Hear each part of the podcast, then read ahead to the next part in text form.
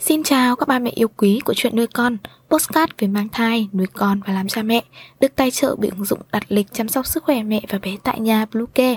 Mình đang Ngân. Hôm nay trong chuyên mục về trẻ sơ sinh và trẻ nhỏ, chúng ta sẽ cùng nhau đi tìm hiểu về thời gian vàng tiêm vaccine viêm gan B cho trẻ sơ sinh. Chúng mình sẽ quay trở lại ngay sau đây, ba mẹ hãy tải ngay app Bluecare để đặt lịch tắm bé, điều dưỡng vú em, chăm sóc trẻ sơ sinh, xét nghiệm và điều trị vàng da cho bé tại nhà, nhắc và đặt lịch tiêm chủng. Ngoài ra, Bluecare còn cung cấp các dịch vụ xét nghiệm níp lấy mẫu tại nhà, massage mẹ bầu, chăm sóc mẹ sau sinh, thông tắc tia sữa, hút sữa và rất nhiều dịch vụ y tế tại nhà khác. Truy cập website bluecare.vn hoặc hotline 24 trên 7 098 576 8181 để được tư vấn cụ thể các mẹ nhé. Việt Nam là vùng có tỷ lệ người mang virus viêm gan B rất cao, chiếm từ 10 đến 20% dân số. Nếu người mẹ mang thai nhiễm virus viêm gan B thì có đến 90% sẽ truyền bệnh sang cho con. Nhưng nếu trẻ được tiêm vaccine viêm gan B trong vòng 24 giờ đầu sau khi sinh, thì có thể giảm nguy cơ lây nhiễm đến 85%. Nhưng vẫn còn nhiều thắc mắc của các bà mẹ xung quanh vấn đề này. Như vì sao lại là 24 giờ đầu sau sinh? Như vậy có sớm quá đối với một đứa trẻ mới chào đời hay không? Hãy cùng chúng mình đi tìm hiểu thêm nhé. Tại sao phải tiêm vaccine viêm gan B trong vòng 24 giờ sau khi sinh? Tiêm vaccine cho trẻ 24 giờ đầu sau khi sinh là cách tốt nhất để phòng lây nhiễm virus viêm gan B từ mẹ sang con. Điều này đặc biệt quan trọng vì hầu hết trẻ sơ sinh bị nhiễm virus viêm gan B từ mẹ khi sinh sẽ có 90% nguy cơ trở thành bệnh mãn tính và khoảng 25% trong số đó sẽ chết vì ung thư gan và sơ gan. Tiêm vaccine viêm gan B trong vòng 24 giờ đầu sau khi sinh có hiệu quả để bảo vệ phòng lây truyền từ mẹ sang con từ 80% đến 85%.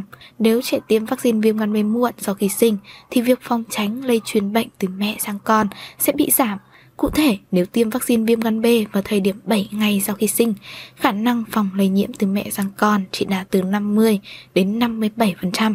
Ngoài ra, tiêm vaccine viêm gan B sớm không chỉ có hiệu quả tốt phòng lây truyền viêm gan B từ mẹ sang con trong khi sinh, mà còn giúp trẻ sơ sinh sớm được bảo vệ phòng lây truyền viêm gan B từ các thành viên khác trong gia đình, người chăm sóc trẻ hoặc những trẻ khác qua tiếp xúc trực tiếp với vết xước hay bị chảy máu. Ngay cả khi trẻ sơ sinh không bị nhiễm trong quá trình sinh đẻ thì vẫn có nguy cơ cao lây nhiễm virus viêm gan B từ mẹ bị nhiễm virus do tiếp xúc trực tiếp và gần gũi với mẹ.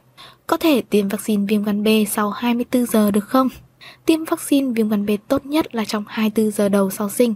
Nếu không tiêm được thì cần tiêm sớm sau đó ngay khi có thể, tốt nhất là trong vòng 7 ngày sau khi sinh. Tiêm vaccine viêm gan B trong vòng 24 giờ sau sinh không phải là can thiệp đầu tiên đối với trẻ sơ sinh. Tại cơ sở y tế, trẻ vẫn được tiêm vitamin K ngay sau khi sinh. Vaccine PCG phòng lao cũng được khuyến cáo nên tiêm sớm sau khi sinh. Theo khuyến cáo của Tổ chức Y tế Thế giới và chỉ đạo của Bộ Y tế, vaccine viêm gan B cần được tiêm cho trẻ trong vòng 24 giờ sau sinh vì đây là biện pháp hiệu quả nhất phòng tránh lây nhiễm viêm gan B từ mẹ hay từ các thành viên khác trong gia đình, những người xung quanh lây cho trẻ. Nhiều nước trên thế giới đã áp dụng chiến lược này và đã thành công trong việc giảm tỷ lệ nhiễm viêm gan B trong cộng đồng xuống dưới 1%. Tuy nhiên, trẻ mới sinh cũng cần có thời gian thích nghi với môi trường bên ngoài.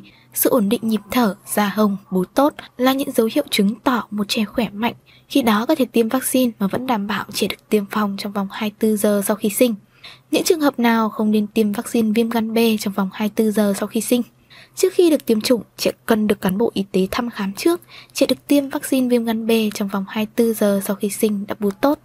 Những trẻ đẻ non, cân nặng thấp, trẻ bị đẻ khó, mẹ bị sốt trước hoặc sau khi sinh, nước ối bẩn, còn bị ngạt, thai ra tháng, trẻ dị tật, cần được thăm khám cẩn thận để tránh các trường hợp trùng hợp ngẫu nhiên. Đối với những trẻ đang bị ốm, sốt, mắc các bệnh nhiễm khuẩn cấp tính thì cần được hoãn tiêm.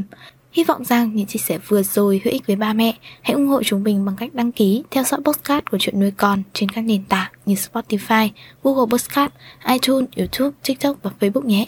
Xin chào và hẹn gặp lại trong những số tiếp theo của chuyện nuôi con.